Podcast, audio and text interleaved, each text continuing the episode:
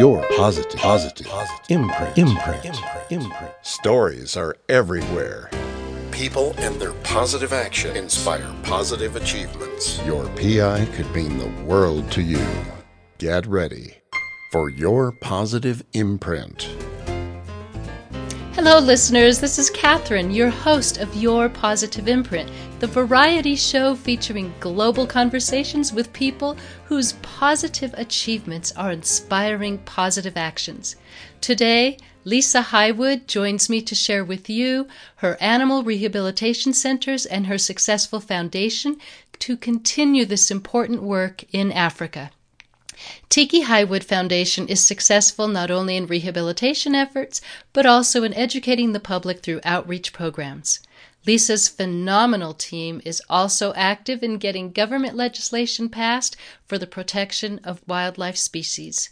And Lisa, I am thrilled. I am so happy to have you here today on Your Positive Imprint. Welcome to the show. Catherine, thank you very much, and thank you for reaching out and asking us to be a part of a podcast. We greatly appreciate it. Oh my goodness, your efforts are incredible. And I want to talk a little bit about you and the background. There's just so much to cover in the foundation that you have so heartily put together with such care. Let's talk about the positive imprints by Tikki, who is your dad and the namesake of your foundation, and a little bit about yourself. Okay. Um, well, for starters, I set up the Tikki Hywood Foundation in memory of my late father in 1994. My dad was very much a pillar of the community uh, here in Zimbabwe and was very passionate about Zimbabwe and going forward in a, in a progressive manner. Even though my father was predominantly a businessman, he had great passion for the environment and obviously for wildlife of this country. And on his passing, I actually learned more about what he had actually done for this country than what I knew as as a child. So it, it was a very um, special moment when I kind of took the plunge, if I can put it that way, and decided that in his memory, I wanted to carry on, I suppose, in a way, a bit of a legacy in, in his memory of the good work that he had done whilst he was uh, alive, and in his passing, you know, what he could still achieve through through the collaboration of multiple groups and people. Well, it's amazing that you have been able to have that vision. It was it's part of your own obviously upbringing and part of your own legacy. So how old were you when you lost your dad? Um, I was 23. Well, I was mature. Well, well, borderline mature. but um, I was actually overseas when I lost my dad, and so I came back to Zimbabwe and I wanted um, kind of I think my my initial thought was that I would set something up like a, a scholarship or just something in his memory because at his funeral we uh, instead of flowers as a family we asked for um, donations to go into conservation. And in 92 93 zimbabwe was experiencing possibly one of her worst droughts. Sadly we're in another drought uh, right now as we speak in Zimbabwe. But at that time, it was a very, very dramatic drought, and um, we decided that we wanted to, to, try and help wherever we could. Uh, so after his funeral, I went down to the Lowveld and I kind of arrived wanting to see how I could facilitate some form of relief, not knowing anything about what I was doing. You've got to understand this. I was kind of fresh out of Paris and thought, well, what do I do? And everyone said, go south. And so I got in a vehicle, drove down to the Lowveld where there wasn't a blade of grass, no leaves on the trees, and the animals were just panting. It was it was quite a a dramatic contrast to what I was used to seeing and and where I found myself. I, I bumped into a gentleman who had had a very uh, severe face, and he said to me, "What do you want?" And I said, "Well, I, I want to help." And he kind of looked around and said, "Get in the car." And I kind of got in this vehicle, which certainly was far from a car that I was used to. It was just literally a seat and a steering wheel, and off we went for 25 minutes into nothing, into the moonscape. And then we stopped and he said, Count. And I looked around and saw elephants like just weaving with their ears flapping. And I thought, oh, this is not a comfortable position. And um, I waited patiently in the vehicle and he came back and he said, How many? I said, 25. And he turned around and off we went. Uh, and then 10 minutes into the drive, I said to him, Why are we counting elephants? And he said, Because you're going to help to move them. And three and a half months later, uh, we moved 689 elephants. And that man that I bumped into was the legendary Clem Coetsee, who masterminded elephant translocation for, for the globe. For you know, he was the first person that ever came up with the possibility of moving an elephant from A to B without shooting it. But during that time, during those three and a half months, what was amazing for me, Catherine, was realizing that if we have a common goal, a common purpose as mankind, we can move mountains. Uh, you know, those three months made me realize that we could actually move elephants. And we, even though we all came from different walks of life, we all had different opinions, we all wanted to help the elephants. We all wanted to make sure that we could save as many of those elephants as possible. And working together, we achieved a phenomenal feat, a phenomenal undertaking. I mean, when we first started, it took 25 people to move one elephant. By the time we had finished, we were so incredibly impressed with ourselves because it only took 15 people to uh, move elephant, uh, move one elephant. But during that time, what it showed me was that there are a lot of organization groups, etc., that only want to focus on charismatic animals for whatever their agenda or reasons are. And my father represented very much the underdog. Um, and so I thought, you know, going forward, I didn't want to necessarily represent the charismatic species. And, and remember, in Zimbabwe, elephants are not endangered, they're not even threatened. We actually have an overabundance of elephant. So I wanted to focus on species that were specially protected within Zimbabwe and where most people you know hardly ever heard of these species. At the time and even to date the, the, the, rarest animal in zimbabwe is actually an antelope called a lichtenstein hartebeest. So my quest as setting up the Tikki Hywood foundation was to focus on those le- lesser known animals and those animals which needed a voice and deserved a voice. And just because they were possibly slightly uglier or smaller than the next species um, that everybody wanted to save, it didn't mean that they didn't deserve as much of a right to be be saved. And so that started the ethos of the Tikki Hywood Foundation. That is such a marvelous story. That is incredible, Lisa. What what a background to have started in your quest for conservation of wildlife and just the vision literally the vision that you were seeing for the future and to look at at the needs of what was taking place. I have read so much about you. Where did you get your training? Aside from that day when you sat in that one seater with a little steering wheel, where did you get your training and your understanding of rehabilitation, as well as the veterinary care and also your government lobbying? Well, it's a very good question, and I think um, one of the things that Clem actually said to me, because I said after the elephants, I said, "Geez, I better go back to university and study." And he looked at me and, and he pointed in a circle around me, and he said, "What do you think this is?" And I looked at him, not understanding at all. And he said, "This is the, the University of Life. This is your classroom. You're going to learn more here than you're ever going to learn behind a book with somebody who's never been to Africa telling you what you should and shouldn't do." and and I thought, well, hey, I'm happy to go with that because you know school was not my forte. Um, and so I suppose life lessons, uh, stumbling, learning to pick myself up, and you know listening and and taking as much in from others and learning from others. I think that's also a key thing is is trying to take from others what they've learned and not make the same mistakes. Uh, but to be honest, I just stumbled across each um, experience and had to learn on the job. I suppose that w- that's what you could call it is on the job training. Um, you know, having worked now with pangolins, my first pangolin I received in October 1994. So, you know, 20 odd years later, my training is hands on. Um, I'm, I'm not a veterinarian. Um, I haven't been to any university or had any official training in the field that I've chosen to be in. Um, but I've had 24 7 hands on experience and that that truly is a the University of Life. And I think there's something to be said for the hands-on, especially when you're dealing with a rehabilitation center. Uh, and understanding the animals that are coming in. And of course, there's the outreach of, of working with veterinarians who have the medicine and, and so on. But and I was a part of wildlife rescue, and like you, I never did take a class regarding the animals, but we were taught you know, how to, by experience, how to care for these animals. And it's an incredible, incredible experience because you're learning so much about another being.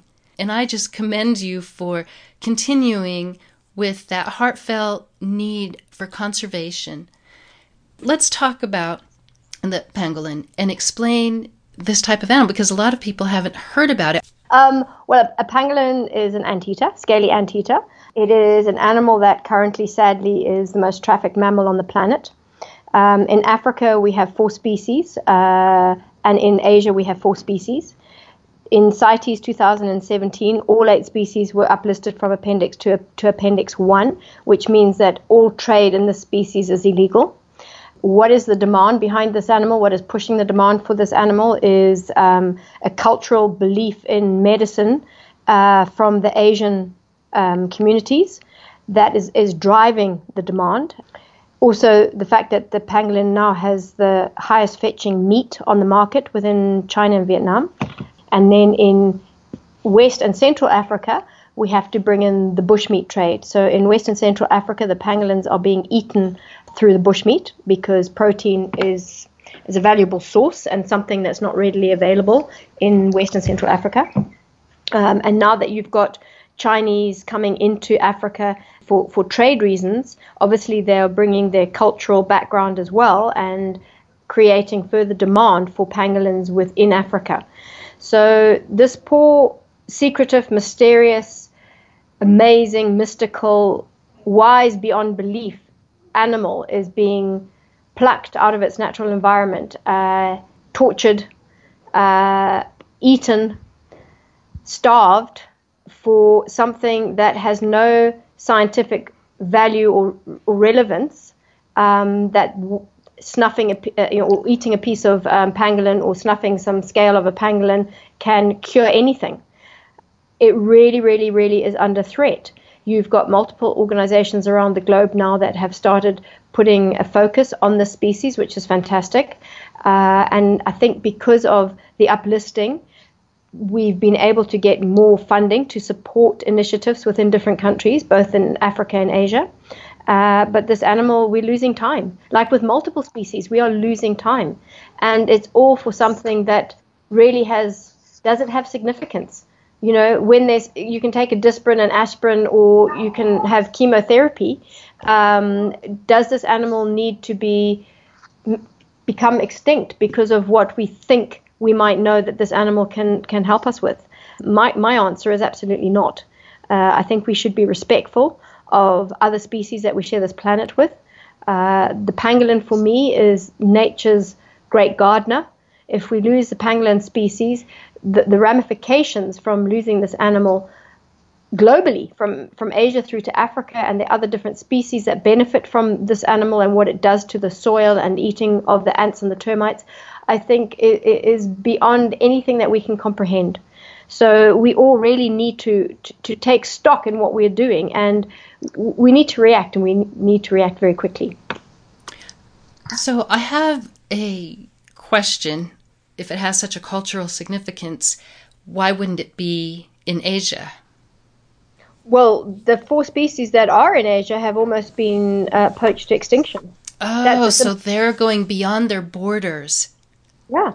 So now the demand, uh, you, you, you know, the, the, the biggest elephant in the room, if I can put it that way, is actually human population.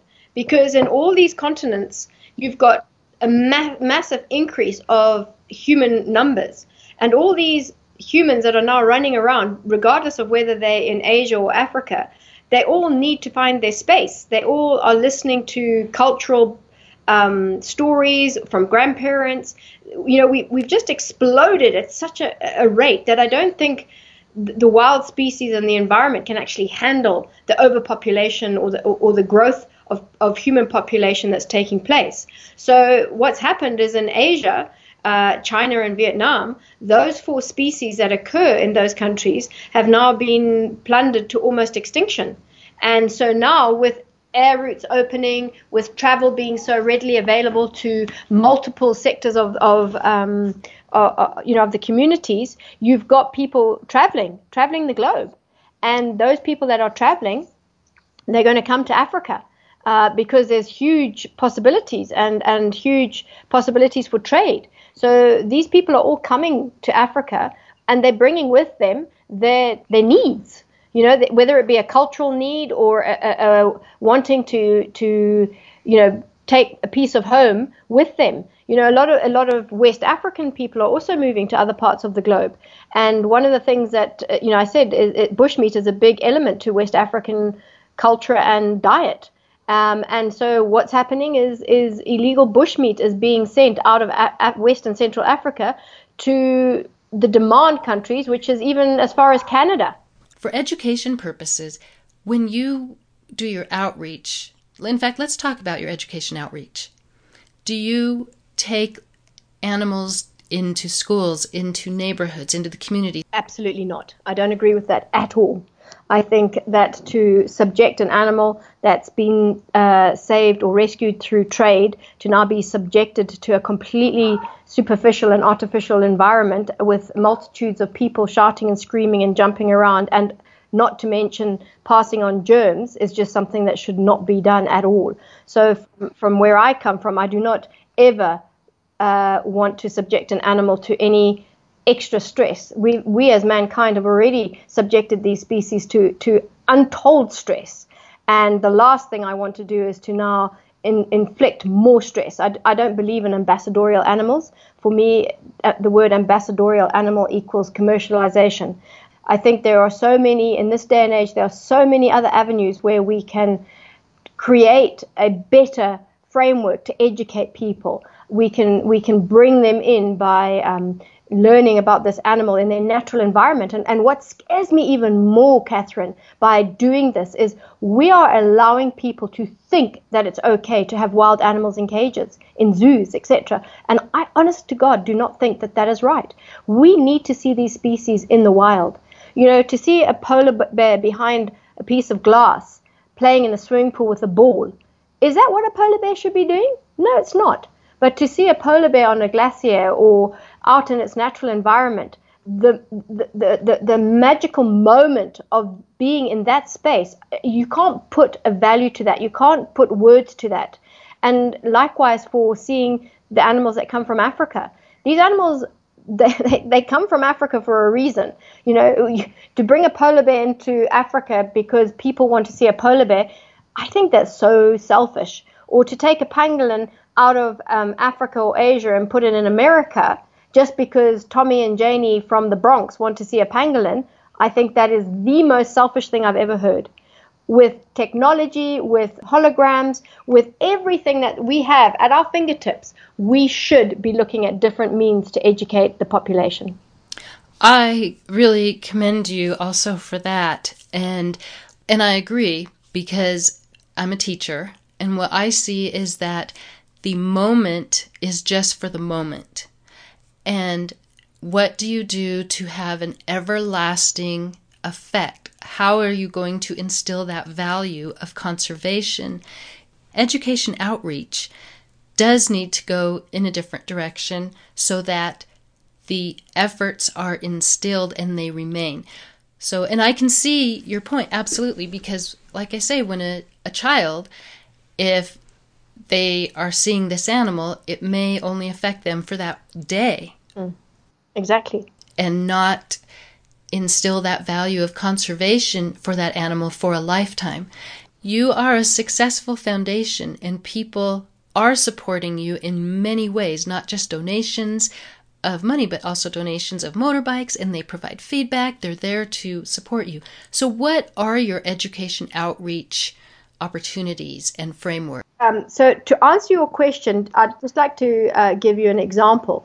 Um, recently, we did a screening to university students about um, a pangolin film, which we were a part of. It's it's called The Eye of the Pangolin, and it's free to everybody to download from YouTube.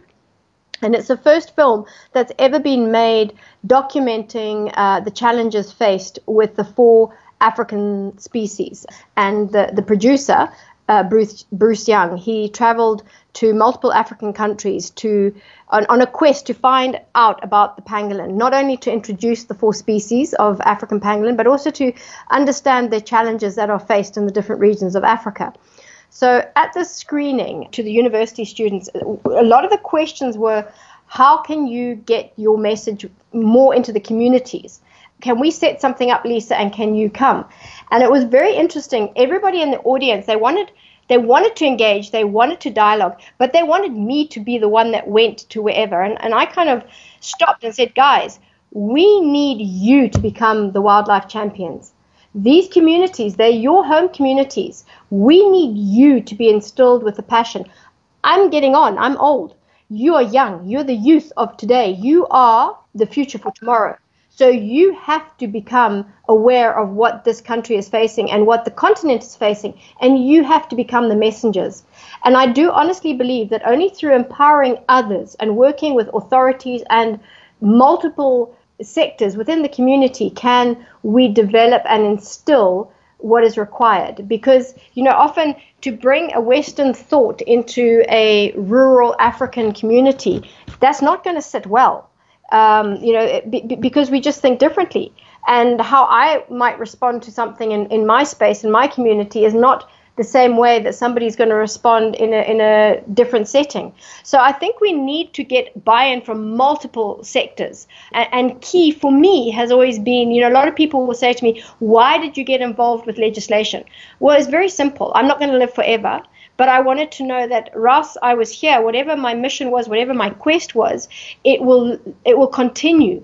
And so for me, because we're running out of time, if you can change laws to get uh, laws within your country to include better protection, to include better enforcement, then that animal will have more of a chance of survival. Um, that that's my understanding. This is only my opinion, but I believe that it, that is one step to trying to create longevity. Oh, my gosh, absolutely. You're talking about legislation now, and, and, your efforts obviously have been a real stronghold in getting a legislation passed, as well as working with the law enforcement, which you were talking a little bit about earlier, that you work with them. How do you go and get legislation passed?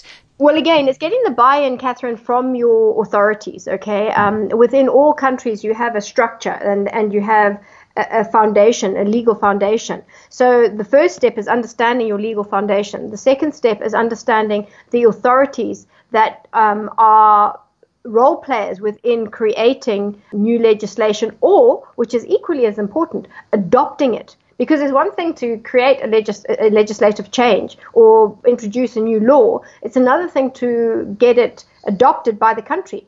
So it's understanding what your country's rules and regulations are. It's working with the authorities because the authorities are the ones that are actually going to enforce that at the end of the day. They have the mandate to do that. And so you have to get the buy-in from your authorities. And, and that's where Zimbabwe has been very proactive. We, we've had a very good relationship with our authorities and, and I, you know, I look forward to continuing this relationship, understanding that Zimbabwe has been incredibly proactive when it comes to pangolin conservation. And I think within Africa, Zimbabwe certainly is one of the most leading and forward-thinking countries regulating and understanding pangolin conservation. So when an animal is injured, like a, a pangolin or someone finds one, how does it work out there? Do you have a hotline where people call you? Um, again, that's it's very much in collaboration with our authorities. So if with pangolin, invariably it's going to be um, an incident involving a criminal case. So once the pangolin has been confiscated by the poachers, the pangolin, um, obviously, the first port of call would be with the police officers. Then the police contact uh, Zimbabwe National Parks and Wildlife Management authorities, and then from there, the the Zimbabwe um, National Parks will get hold of us and put the pangolin into our care. And that's when the rehabilitation process starts. So that's the one side. And then the other side, which is something that we're very proud of in Zimbabwe, is we have what we call a hand in. So these are pangolins whereby the communities have adopted the understanding that these animals are rare, endangered, and threatened.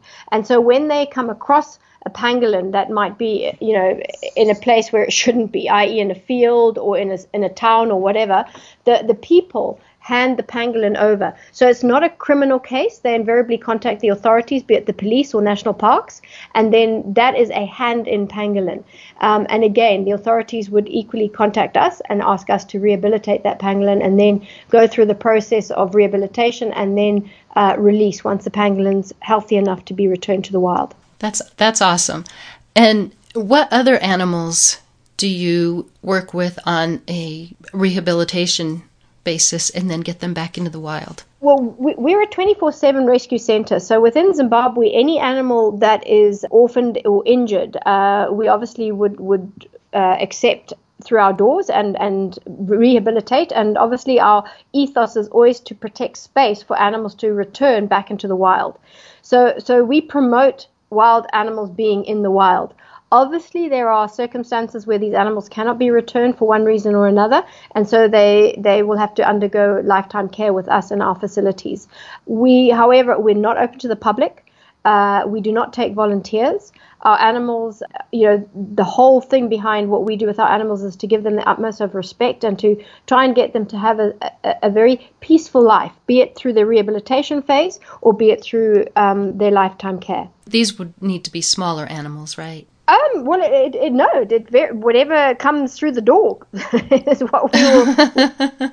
uh, yeah, you know, in, in Zimbabwe, whatever animal would come through uh, through the authorities, we would be happy to try and work with them. And we've done cheetah, we've rewilded cheetah from cubs. We, we've done quite an array of different animals obviously the smaller animals we're probably more renowned for because those are the animals that a lot of people don't want much to do with or have been more focused put it that way been more focused on the larger more charismatic animals. You have your conservation approach which is incredible and you have a five point conservation approach. Can you elaborate on that? Uh, well we have we, we try and instill the five points of freedom in captivity uh, which I think is, is very important that I think everybody needs to adopt whenever you've got animals in captivity.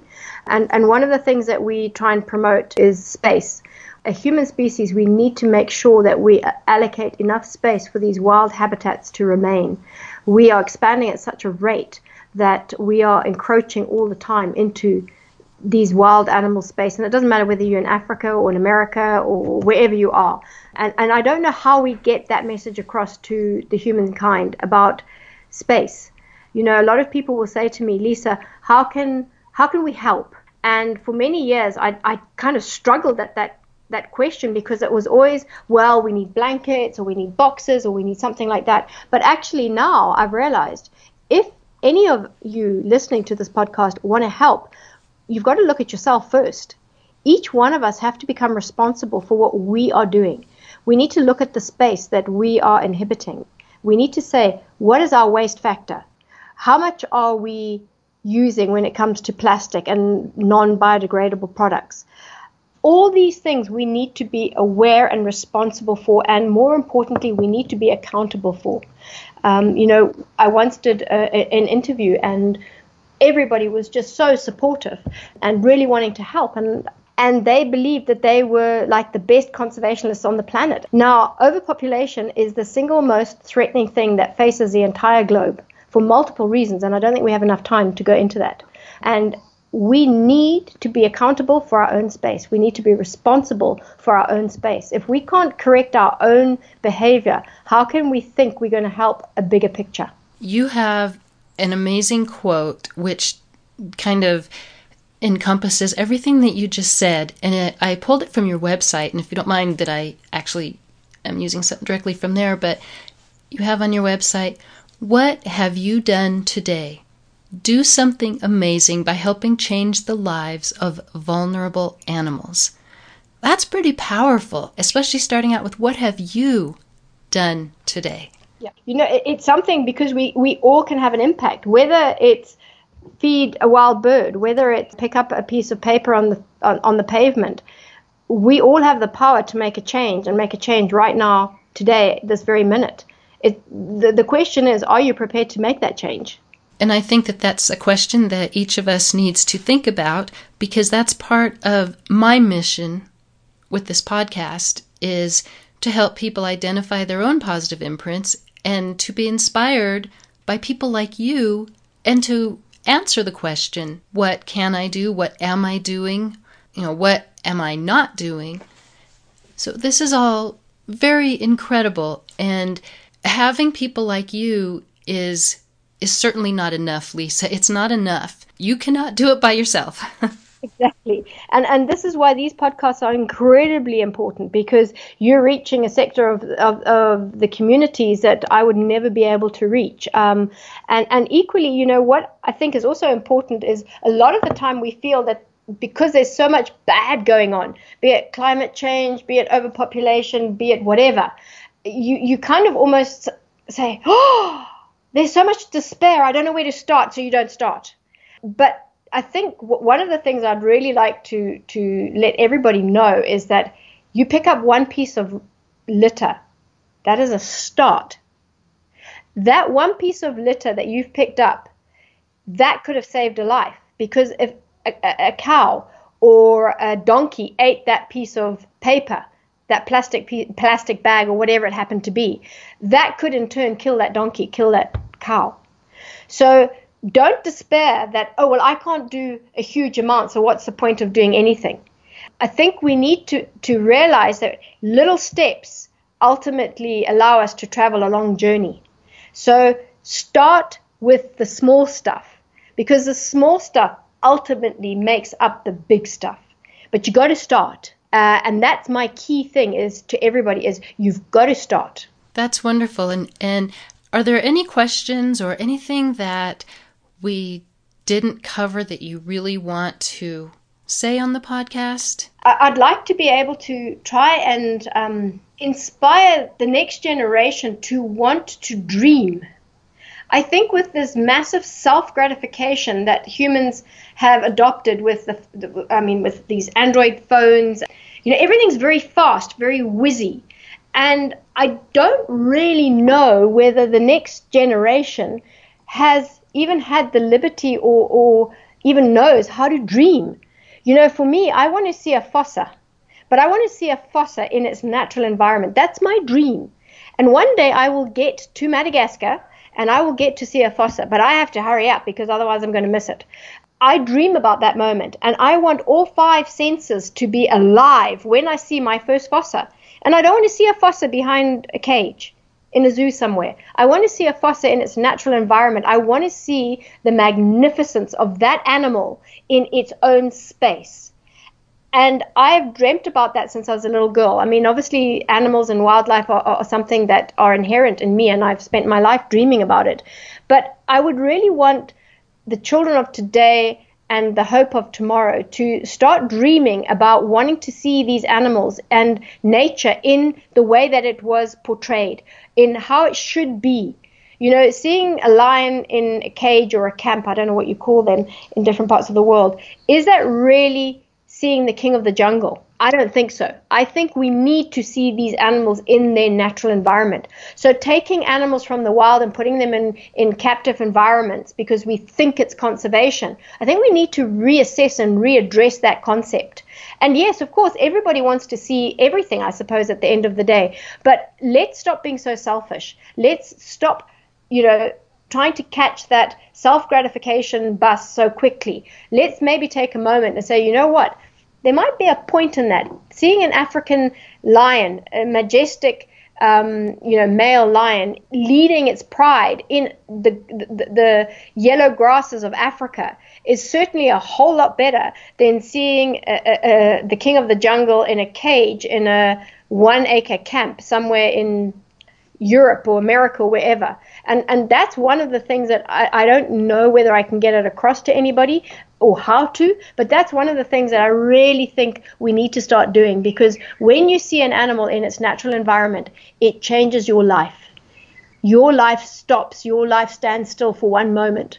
And we as humankind, I think we all we all strive to that, that word freedom. Yet how many of us are actually free? And why do we have the right to take the freedom away of all these other animals and put them into spaces that they don't belong? I really want to stress that we need to allow these animals to be free, to be wild, to be their namesake, and in the countries where they, they belong. Your words are inspirational and certainly global. And you have provided many different ways for people to get involved. And as you said, they have to start somewhere. Lisa Hywood, thank you for having the vision and turning it into a mission that has grown into this wonderful foundation, Tikki Hywood Foundation. Lisa Hywood, thank you. Catherine, thank you very much, and, and thank you for your support and believing in the work that we do. Greatly appreciated. To learn more about Tikki Hywood Foundation, visit tikkihywoodfoundation.org. That's T I K K I H Y W O O D Foundation.org. Well, December is a special time in cultures worldwide for celebrations. Please let me know how you celebrate December by contacting me. You can contact me through my website, yourpositiveimprint.com. Music by Chris Knoll. Well, Chris plays a multitude of piano genre jazz, blues, instrumental, holiday. Check him out at chrisknoll.com.